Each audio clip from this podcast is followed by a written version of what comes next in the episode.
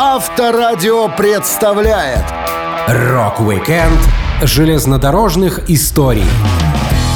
6 августа отмечается День железнодорожника. Поезда сыграли огромную роль не только в жизни рокеров, но и в формировании всего рок-н-ролла. Под стук колес были написаны легендарные произведения, а сама железная дорога стала и домом, и транспортом для музыкантов. Я, Александр Лисовский, расскажу вам интересные истории о поездах и рок-музыкантах. Рок-викенд на Авторадио. Для детей старше 16 лет. Фронтмен AC/DC, человек с хриплым, мощным голосом в шоферской кепке, Брайан Джонсон, рос в послевоенное время, когда паровозы коптили небо над Англией и завораживали своими мощью и размерами. С детства музыканта привлекала железная дорога, за что он с друзьями впервые получил нагоняй от папы. Брайан вспоминал.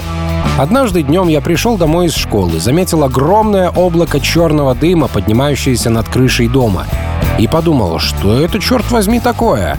Итак, я и несколько других ребят побежали искать источник и быстро нашли железнодорожную ветку, которая шла прямо за нашей улицей и была отделена от нашего заднего сада всего лишь небольшим забором. Это натолкнуло нас на мысль создать невероятно веселую новую игру, к которой вскоре с удовольствием присоединились все вокруг. Игра называлась «Паровозная курица». Правила такие. Мы стояли на линии и ждали поезда, слушая, как машинист дует в свой свисток и выкрикивает все ругательства, которые он мог придумать в наш адрес. Кто удерживался дольше всех, тот и чемпион.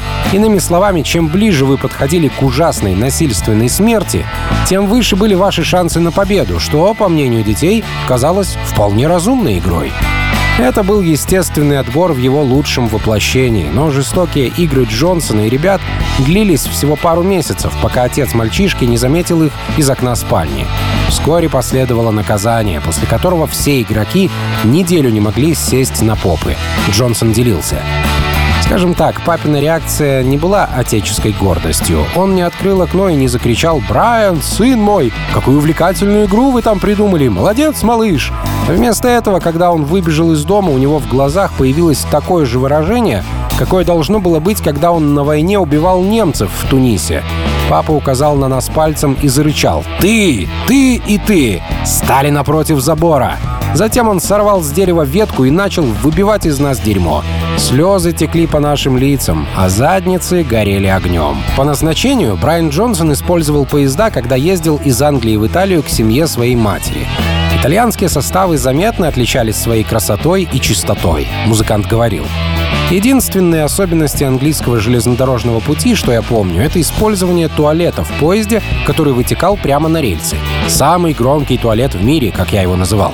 Но Италия была откровением. Меня поразили итальянские поезда, которые были дизельными, а не паровыми, и раскрашены в самые красивые красные, оранжевые и зеленые цвета. Мне казалось, что я попал в рай. Уже повзрослев и увидев мир, Джонсон сделал вывод, что лучшая железная дорога и самые крутые поезда в Японии. Но в родных английских вагонах у музыканта был Блад. Его брат Морис, который угощал в вагоне-ресторане. Джонсон рассказывал. Это была хорошо отлаженная схема. Я сидел в вагоне-ресторане с белой скатертью и наслаждался ужином из стейка и серебристым сервизом. Морис притаскивал море пива. «Вареный картофель, сэр?» — спрашивал брат громко, чтобы убедиться, что никто из пассажиров не заподозрит, что мы знакомы. А сэр не хотел бы немного моркови? Лучшая часть пути, конечно же, была, когда поезд пересекал реку Тайн до центрального вокзала. Эти несколько секунд открывали вам самый захватывающий вид на Тайнский мост, весь освещенный снизу. Возвращаться домой было так приятно. В поездах определенно есть своя романтика. Рок-викенд железнодорожных историй на Авторадио. Одно из самых долгих и запоминающихся путешествий Дэвида Боуи произошло на железной дороге. В начале 70-х годов музыкант увидел сон, что с ним случится беда в самолете. Поэтому до 76 года он решил не пользоваться услугами авиалиний. Но добраться из Японии в Европу как-то было нужно, поэтому хамелеон рок-музыки прибегнул к услугам железной дороги. 21 апреля Боуи и компания стартовали в СССР из Японии. Выехав на теплоходе Феликс Дзержинский из Якогамы в Находку, Дэвид должен был добраться до Владивостока, отправной точки Транссибирского экспресса. Он говорил, В находке мы пересели на поезд. Это была фантастика. Представь себе старый французский поезд начала века с прекрасной деревянной обшивкой внутри вагонов, украшенных старинными овальными зеркалами, бронзой и бархатными сиденьями. Мы словно попали в какую-то романтическую новеллу или старинный фильм. Любой поезд для меня — дом родной, но этот был очень удобен. Скажем так, это был лучший поезд из всех, что я видел. А в своих путешествиях я видел много разных поездов. На следующий день нам объявили, что в Хабаровске предстоит пересадка. И, собственно, оттуда начнется восьмидневная поездка через Сибирь. Новый поезд не имел ничего общего со старым. Он был прост, практичен и, кстати, очень чист, но мы уже успели полюбить нашего красивого и романтичного француза. На протяжении всего пути Дэвид и сопровождающие его музыканты практически не покидали вагон. Они не вписывались в окружающий пейзаж и могли попасть в неприятности. Большую часть времени рокеры проводили, разглядывая бескрайние просторы из окна своего купе. Боуи снимал все путешествие на 16-миллиметровую кинокамеру, которую приобрел в Японии. Дэвид делился. Сибирь невероятно внушительна. Целыми днями мы ехали вдоль величественных лесов, рек и широких равнин. Я и подумать не мог, что в мире еще остались такие пространства нетронутой дикой природы. То, что представилось моему взору, оказалось подобно проникновению в другие времена, в другой мир, и произвело на меня мощнейшее впечатление. Было довольно странно сидеть в поезде, который сам по себе является продуктом современных технологий, и путешествовать сквозь места настолько чистые и не испорченные человеком. Отдельно в своих письмах менеджеру Дэвид выделил проводниц, которые во всем ему помогали, слушали его песни и подкармливали местными вкуснятинами. Сами британцы без помощниц были как без рук. Дэвид писал, «Наши очаровательные проводницы Таня и Надя были всегда веселы, дружелюбны, и со временем все мы в них просто влюбились. По вечерам, когда у них заканчивалась работа, я пел им свои песни. Они не понимали ни слова по-английски, естественно, не могли знать ни одного моего текста. Но это их совершенно не беспокоило. Они часами сидели напротив меня, улыбались, внимательно слушали, а в конце каждой песни смеялись и хлопали в ладоши. Эти леди взяли себе за правило выходить на станциях по ходу маршрута, чтобы покупать нам йогурт, рулеты и массу других продуктов, которые предлагают на станциях местные жители. Как говорят специалисты, в 70-х годах йогуртом Боуи, скорее всего, называл варенец. Его большое путешествие на поезде было привлекательным и опасным. Музыканта хотели задержать за видеосъемку режимных объектов, побить за внешний вид, но благодаря добрым людям он все-таки добрался до родины и написал в поезде несколько песен. Рок-викенд железнодорожных историй на Авторадио. Фронтмен Iron Maiden Брюс Диккенсон известен тем, что параллельно музыке увлекается самолетами и работал капитаном корабля в гражданской авиации. Но поезда в его жизни тоже играли важную роль. Брюс был очарован железной дорогой с детства. Он вспоминал. В нашем дворе лежали две старых железнодорожных шпалы, которые служили мне парусным судном, и с его борта я часто ловил акул, что жили в трещинах бетона. Дядя Джон познакомил меня с миром машин и механизмов, но столь же сильно меня привлекали и паровозы, которые в ту пору все еще ездили туда-сюда через местную железнодорожную станцию. Пешеходный мост и вокзал с тех пор практически не изменились и сейчас выглядят точно так же, как во времена моего детства. Готов поклясться, что там все еще есть те самые бревна, на которых я стоял, когда был маленьким мальчиком. Окутывавшие меня облака дыма, пара и пепла смешивались с тягучими испарениями битума. И эта адская смесь жалила мои ноздри. Недавно я был там и ходил до станции и обратно. Путь показался мне чертовски долгим, но в детстве я не обращал на это внимания. Там все еще можно почувствовать те самые запахи из прошлого. Первая группа Брюса называлась «Спид», и несмотря на то, что им как-то удалось нелегально раздобыть свой автобус для поездки на концерт, музыкантам все же пришлось ехать на поезде. Диккенсон рассказывал. Чтобы ездить на концерты и обратно, мы украли, то есть, я хотел сказать, позаимствовали микроавтобус колледжа. Там были сиденья, которые мы убирали, автобус был загружен под самую макушку, а затем он быстро выезжал из ворот, прежде чем кто-нибудь успевал заметить, что окна полны аппарата от фирм Fender и Marshall. После того, как все оборудование было загружено, там не оставалось места для людей. Так что нам самим приходилось ехать к точке концерта на поезде. После шоу мы возвращались и ставили сиденье обратно еще до рассвета. На поездах Брюс путешествовал даже став известным рокером. Ему нравилось, что в вагоне можно отдохнуть, написать текст песни, сценарий к фильму или книгу. Но иногда железная дорога подкидывала свои сюрпризы. Музыкант говорил. Как-то мы сели на поезд в Шербур, который, согласно моему карманному справочнику по железным дорогам Европы, ходил только в воскресенье ночью. Скоро мы узнали, почему. На нем ехали 600 французских моряков. Мы зашли в одно из купе и сразу все поняли. Вместо купе мы решили спать в туалетах. Они пахли немного лучше, чем рабочие ребята, возвращающиеся из дальнего плавания. Поезда позволяли побыть наедине со своими мыслями, но могли стать причиной опоздания на концерт. Так однажды Диккенсон чуть не пропустил собственное шоу в рамках тура Maiden Somewhere in Time. Он делился. Во время туров я всегда старался ездить на поездах, если была такая возможность. Путешествие налегке с одним лишь рюкзаком подходит мне просто идеально. Однажды в Нью-Йорке я решил сесть на поезд до Нью-Хейвена, прямо к побережью, где у нас должен был быть концерт. В два часа дня мы отползли от платформы, но вскоре после этого остановились. Да так и остались стоять. Охранник сказал, что обрубилось электричество. Но этот любезный парень узнал меня и пообещал вытащить. Он потянул пару рычагов, открыл дверь и вместе со мной свалил из поезда прямиком в аэропорт. Я провел его на наше шоу, куда мы, к счастью, успели вовремя. Рок-викенд железнодорожных историй на Авторадио.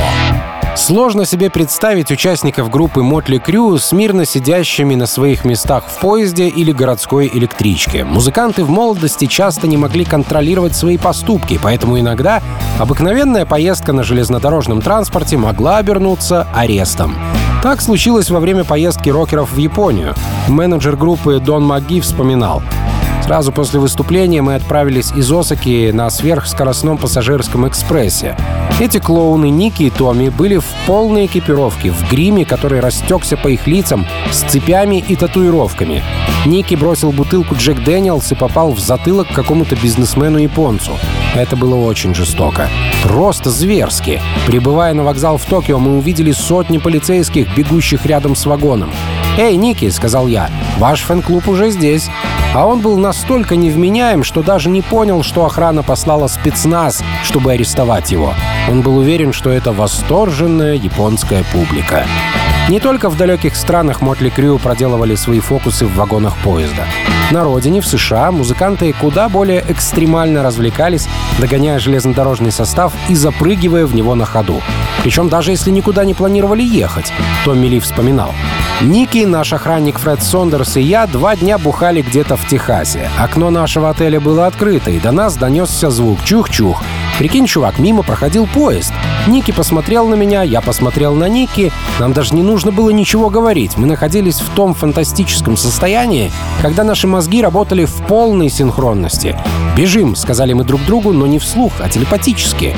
Фред тоже прочел наши мысли и заорал «Нет, нет, нет!», но мы уже выскочили, оставив его стоять в облаке пыли. Музыканты постоянно проделывали опасные для жизни выходки и решили прокатиться на проходящем мимо составе. Они промчались через прихожую в лифт, выскочили на улицу, а охранник еле успевал за ними, чтобы вернуть обратно. Томми говорил, мы продолжали бежать, пока не увидели впереди поезд с пыхтением, удалявшийся от нас по рельсам. Быстрый, как сука. Я сделал рывок и поравнялся с ним. «Давай, Ники, давай!» — вопил я. Он, задыхаясь, все еще бежал сзади. Я схватился за маленькую металлическую ручку позади одного из вагонов, и поезд, дернув, оторвал меня от земли. Я поставил ноги на ступеньку в днище вагона и вскарабкался на нее. Ники почти догнал. Он нырком уцепился руками за ступеньку, на которой я стоял. Теперь поезд тащил его по земле, тело извивалось, а ноги волочились по грязи. Я схватил его за руку и вытянул наверх. Радость успевших на товарняк музыкантов была недолгой. Трезвая мысль пришла им в голову одновременно. У Мотли Крю был забронирован концерт, а басист и барабанщик в нетрезвом состоянии стояли на ступеньке поезда, несущегося черт знает куда. Ли продолжил. Поезд набирал скорость, пыхтя и двигаясь все быстрее и быстрее. Мы испуганно посмотрели друг на друга. Нам придется слезать отсюда. Поезд, казалось, не имел ни малейшего намерения останавливаться в ближайшее время. Мы не могли себе этого позволить. На следующий день было намечено шоу. Ладно, давай. Раз, два, три. И на три мы оба спрыгнули на землю, кувыркаясь по камням, оставлявшим ушибы, рубцы и ссадины по всему телу. Мы побрели по рельсам домой и добрались, наконец, до отеля, когда солнце уже взошло. Рок-викенд железнодорожных историй. На Авторадио. Поезда для музыкантов, ведущих бродячий образ жизни — настоящее сокровище. Они и дом, и транспорт, в зависимости от необходимости. Лемми Килмистер был одним из тех людей, кто предпочитал жить как хобо. Слоняющийся бродяга без денег, он рассказывал. Мы ездили автостопом по всей стране, ночевали у знакомых девчонок или в вагонах на железнодорожных тупиках. Когда считалось крутым быть в бегах. Это было время Боба Дилана с гитарой и спальным мешком за спиной. Многим девчонкам нравится кочевая жизнь. Это традиция, если задуматься. Цирк, армия, пираты, гастролирующие рок-группы. Девчонки всегда ищут это. Я думаю, что женщины видят нечто романтичное в таком типе, который нынче здесь, а завтра уже там. Начало 60-х — какое замечательное время. Мы отращивали волосы до задницы, бездельничали и жили за счет девушек везде, где оказывались. Девчонки обычно воровали еду из родительских холодильников, чтобы кормить нас. Как будто подкармливали беглого каторжника. Им нравилась драматичность подобной ситуации. А нам нравилось есть. Железная дорога словно притягивала таких, как мы. Там всегда можно было найти хорошее местечко и переночевать под стук колес. Еще в школьные времена у Лемми зародилась страсть к путешествиям на поезде. Однажды музыкант умудрился сбежать из школы по своим делам, сесть на поезд и покататься по железной дороге, изучая окрестности и станции. Но тайное стало явным. Лемми жаловался. Вскоре меня выгнали из школы. С двумя из моих друзей мы решили свалить на денек с уроков и отправились на поезде на другую сторону острова. А вечером возвратились домой. Но поскольку все не может быть слишком удачно, несколько ублюдков из другого класса видели нас на платформе.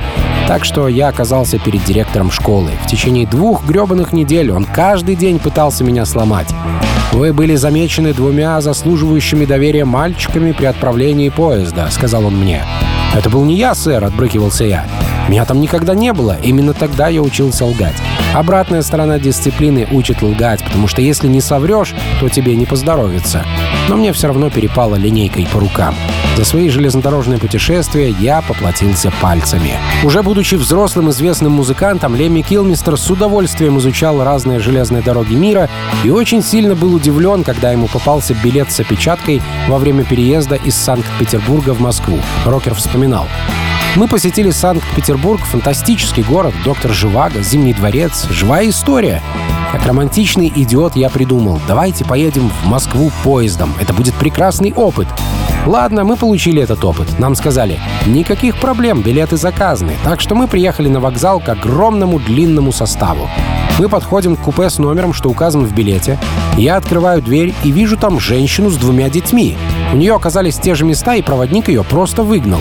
Я сказал, «Эй, парень, так не делается!» А он мне, «Вы хотите ехать вместе с ними до самой Москвы?» Я должен был признать, если так, то, конечно, нет. Самым известным составом стала декорация Motorhead для раскрутки альбома «Оргазматрон». Барабаны были установлены впереди поезда и выезжали на рельсах на середину сцены. Хотя этот поезд часто ломался, так что его быстро перестали использовать. Рок-викенд железнодорожных историй на Авторадио. Известный рокерам по своему участию в группе The Police Гордон Мэтью Томас Самнер по сценическому прозвищу Стинг имеет не самое радужное воспоминание, связанное с железной дорогой. Но сами составы, вокзалы и проводники тут как бы ни при чем. Просто так сложилось. Родной дядюшка Стинга, Гордон, в честь которого музыкант получил свое имя, был очень отважным человеком. Он обожал щекотать себе нервы тяжеленными поездами. Самнер вспоминал. Мой дядя отличался невероятной жаждой жизни. Папа рассказывал, что тот вечно попадал в какие-то переделки. Любимым времяпрепровождением Гордона было лежать между железнодорожными рельсами на шпалах, когда над его головой проходили груженные углем поезда. Должно быть, парень вообразил себя бессмертным. Еще до того, как я родился, дядя Гордон уехал в Австралию, чтобы заняться поисками золота в пустыне, раскинувшейся вокруг хребта Дарлинг. И меня назвали в честь этого парня. Один из первых концертов Стинга состоялся под стук колес в прямом смысле. Парень тщательно готовился, репетировал каждую нотку. Но в итоге все выступление заглушили поезда. Клуб, где они играли, оказался в самом сердце железнодорожных сообщений. Стинг жаловался. Наше первое выступление с Черри Ванилой должно было состояться в Уэльсе, в городе Ньюпорт, в помещении маленького захудалого ночного клуба под названием «У Александра», который расположен рядом с железной дорогой. На дворе март, и каждый раз, когда груженный углем поезд, шумя и лязгая проносится мимо, поднимается злой холодный ветер, который гонит обрывки газет вдоль по узкой аллее, отделяющей здание клуба от железнодорожной насыпи. Что бы ты ни играл, этого не было слышно. Только чух-чух-чух и парочка мощных гудков. Внутри клуба холодно, сыро и грязно. Там стоял едкий запах сигаретного дыма и затхлый дух пролитого пива. Так что, выступив там, я прошел боевое крещение. Первой серьезной командой, в которой пел Стинг, была группа Last Exit, работавшая в стиле джаз-фьюжн. В команде числилось пять человек. Гитаристы Джон и Терри, барабанщик Ронни, вокалист Стинг и клавишник Джерри Ричардсон. Команда существовала пару лет и разошлась в 77-м. Стинг вспоминает, как он с приятелем-клавишником Джерри возвращался поездом из Ньюкасла в Лондон. Он говорил, мы закончили свою совместную деятельность на высокой ноте и отправились к вокзалу в Ньюкасле. Мы с Джерри и мой маленький сын Джо, что с открытым ротиком спал в своей коляске. Настоящий позор для Стинга, как для отца, начался в поезде. Его сынишка Джо не привык передвигаться по железной дороге. Парню быстро стало скучно, и он устроил детский скандал. Стинг делился. Мы нашли два свободных места напротив пожилой пары. Такое впечатление, что поезд останавливается буквально на каждой станции. Джо, проснувшись, начинает терроризировать молчаливую пожилую читу. Малыш бросает в них свои пластмассовые кубики. Я извиняюсь. Потом он вертится на столе, как танцор, исполняющий брейк-данс, разливая чай пенсионеров. Я извиняюсь снова. А под конец Джо хватает за что придется проходящих мимо пассажиров, пока, наконец, не выдает свой коронный номер — новую фразу. Уронив плюшевого медвежонка на пол, он совершенно сознательно, отчетливо и очень уместно выкрикивает громкую мантру «Оу, oh, фак!». После такого я сразу понял, что ездить в поезде с детьми мне категорически противопоказано. Рок-викенд железнодорожных историй на Авторадио. Зная проделки двух закадычных друзей-участников группы Red Hot Chili Peppers Энтони Кидиса и Майкла Бэлзари по прозвищу Фли, легко понять, что если где-то неподалеку есть железная дорога, они непременно научатся использовать ее с риском для собственной жизни. Нужно напомнить, что Кидис уже ломал позвоночник, прыгая с крыш домов в бассейны. Но это его не останавливало. Он с приятелем искал более живописные трамплины. А что может быть живописнее железнодорожного путепровода над рекой? Энтони вспоминал. У меня в Мичигане был некоторый опыт прыжков в водоемы из железнодорожных эстакад. Иногда мы ждали, пока не пойдет поезд, это было безумным приключением. А Фли раскрыл подробности ситуации. Мы с приятелем Хилли Словаком присоединились к Энтони в доме его мамы в Мичигане на летних каникулах. В жаркие и влажные дни отдыха, когда в воздухе витал запах земли, мы прыгали с эстакады железнодорожных путей в большую текущую внизу Гранд-Ривер. Мы специально ехали туда на машине Энтони цвета какашки, чувствовали себя свободными, подпевая The Agaya Players песню «ФОП». Опасно прыгать в водоем с движущейся водой, потому что никогда не знаешь, что несет под собой течение. Это было падение с 25 футов, и я всегда боялся, что прямо под поверхностью может оказаться пружинный блок, ну или телефонный столб, который сломает мне позвоночник. Но это никогда нас не останавливало. Выкрикивая нелепости, мы с Энтони прыгали снова и снова. Наши тела падали в реку с сильным течением, а потом мы победно высовывали головы. Наш друг Хиллил так и не смог прыгнуть. Он с опаской стоял там целый час, но в итоге всегда уходил. Как любители путешествий, Энтони и Фли постоянно перемещались на большие расстояния. Иногда это приходилось делать на пассажирских поездах, где неизбежна встреча с контролером. Так парочка однажды попала к железнодорожной охране в руки. Фли рассказывал.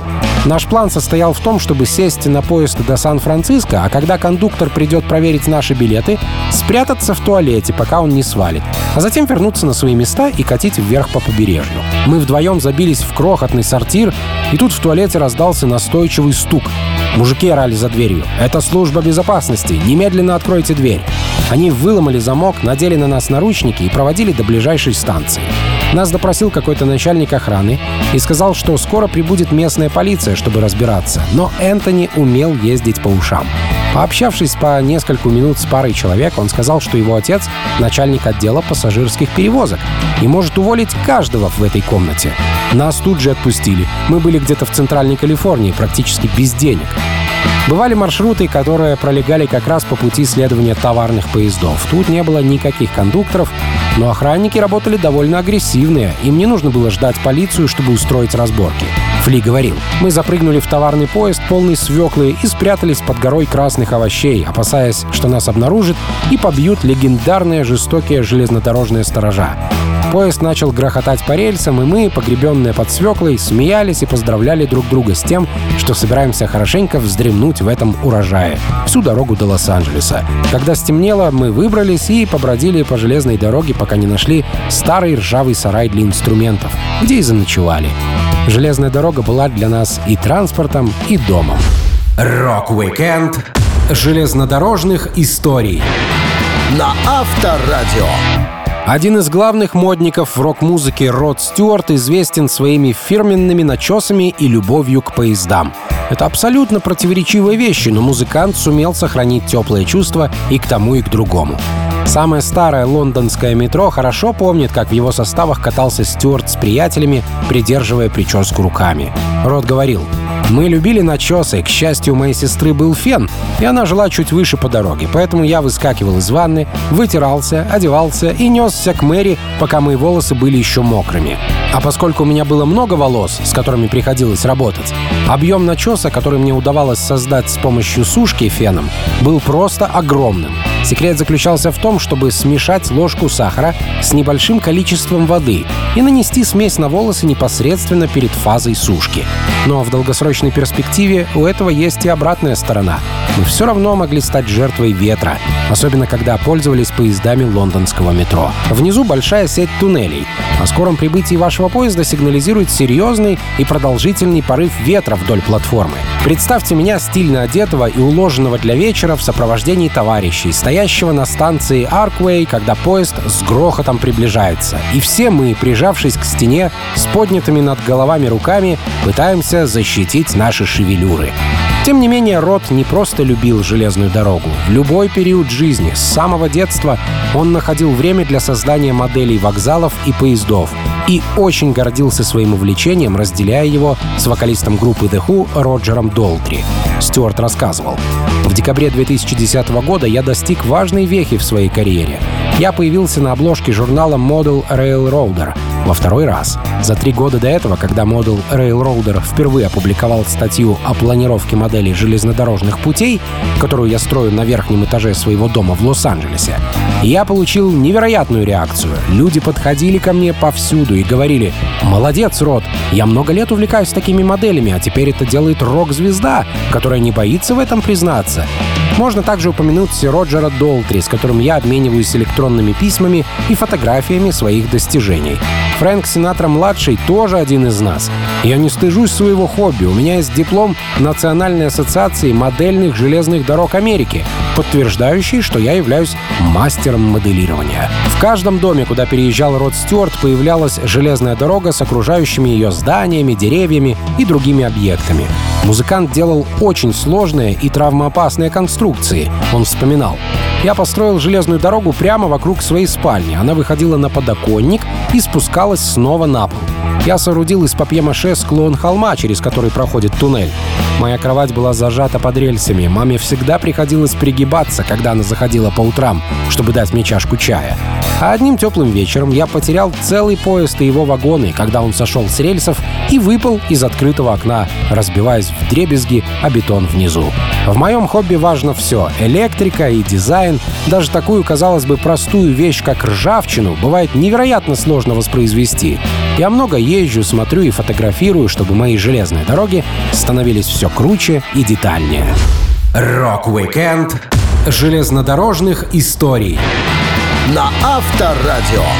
Участники команды Black Sabbath хоть и жили в стране рельсов и поездов, историй, связанных с железкой Англии, у них намного меньше, чем рассказов про железные дороги других стран. Будучи известным музыкантом, Оззи Осборн поехал в Рио и встретил там Ронни Биггса, известного в то время по нашумевшему делу об ограблении поезда. Многие рокеры вспоминали ту громкую историю, в ходе которой погиб человек, но Оззи отнесся к Ронни с пониманием. Он рассказывал. Никогда не забуду, как в Бразилии встретил Ронни Бикса, который совершил великое ограбление поезда. То время он жил в ссылке и, казалось, наслаждался каждым моментом. Например, заявил, что за время ссылки у него было две с половиной тысячи девчонок. Но, тем не менее, отчасти он там был как в тюрьме, потому что очень тосковал по родине. Он подошел к отелю в футболке с надписью «Рио – чудесное место, куда можно сбежать», но все время спрашивал, «И как там сейчас в Англии, Оззи? А тот магазин еще есть? А то пиво? А это?»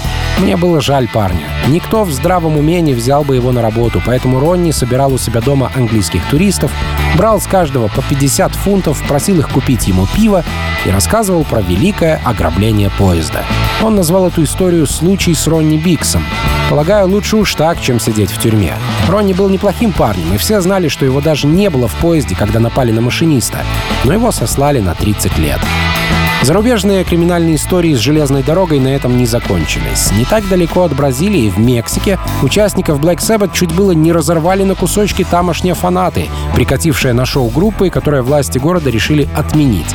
Гитарист Тони Айоми говорил, нам сказали, что фаны приезжали целыми поездами со всей Мексики. Это было большое событие. Так что мы решили сгонять на стадион и взглянуть на все своими глазами, в надежде, что это поможет. Но прежде чем мы смогли выехать, поступило распоряжение паковаться и уезжать, так как мэр запретил выступление, а тысячи разочарованных поклонников, скорее всего, обвинили в этом нас. Тем временем первый поезд прибыл, и оттуда вывалились фанаты. Железнодорожная станция находилась рядом с нашим отелем. Они все еще выходили из вагонов, так что нам пришлось ложиться на пол минибуса, в то время как водитель съехал с дороги и чуть не перевернул нас, пытаясь срезать путь через громадную осушительную канаву.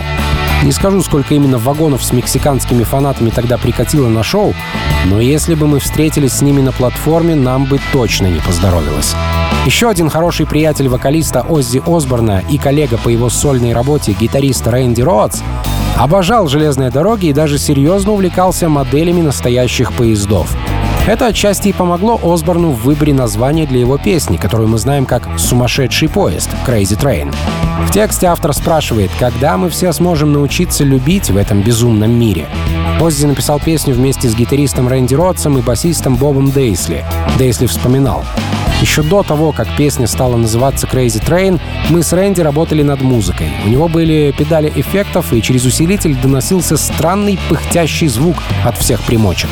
Рэнди увлекался поездами, он собирал модели, да и я тоже. Поэтому я сказал, Рэнди, это похоже на поезд и звучит безумно. Назовем трек Crazy Train. Поезд — это круто, поэтому против идеи никто не стал возражать. Рок-викенд Железнодорожных историй на Авторадио. Железная дорога и поезда сыграли ключевую роль в жизни Кита Ричардса, группы The Rolling Stones и мирового рок-наследия. Музыкант жил в городе Дартфорд, где прямо по центру проходили железнодорожные пути. Они условно разделяли богатую и ухоженную часть города от того, что находилось за железкой, и куда не всегда могли пустить детей из культурных семей. Кит говорил, если переместиться в другую часть города, как говорится, за железную дорогу, попадаешь в настоящую школу жизни. Там мы часто выступали, нам поступало много странных предложений, например, что-то в духе «Эй, компанию на ночь не желаешь? Ей понравится. Такого, как ты, у нее еще не было». В то время как благополучная белая часть города вымирала и становилась меньше, по ту сторону железной дороги движуха была в полном разгаре. Когда ты знаком с лабухами, у тебя все круто. Потрясающий опыт. Кит часто путешествовал поездами, будь то электрички, дизель или метрополитен, но музыкант не особо разбирался в принципах действия каждого из видов транспорта. Он работал на побегушках в крикет-клубе возле железной дороги и очень боялся получить удар током. Гитарист вспоминал.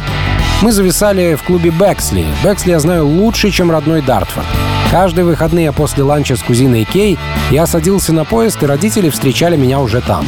Большинство остальных членов клуба явно находились повыше на тогдашней английской классовой лестнице.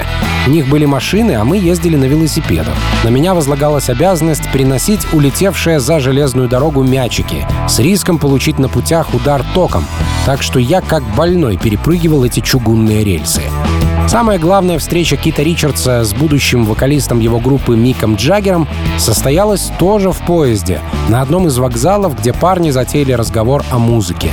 Кит говорил, «Знакомство завязывается так. Садишься в вагон с парнем, который держит в руках Чак Берриевский «Rockin' at the Hops» выпуска Chess Records, и еще под мышкой у него «The Best of Muddy Waters».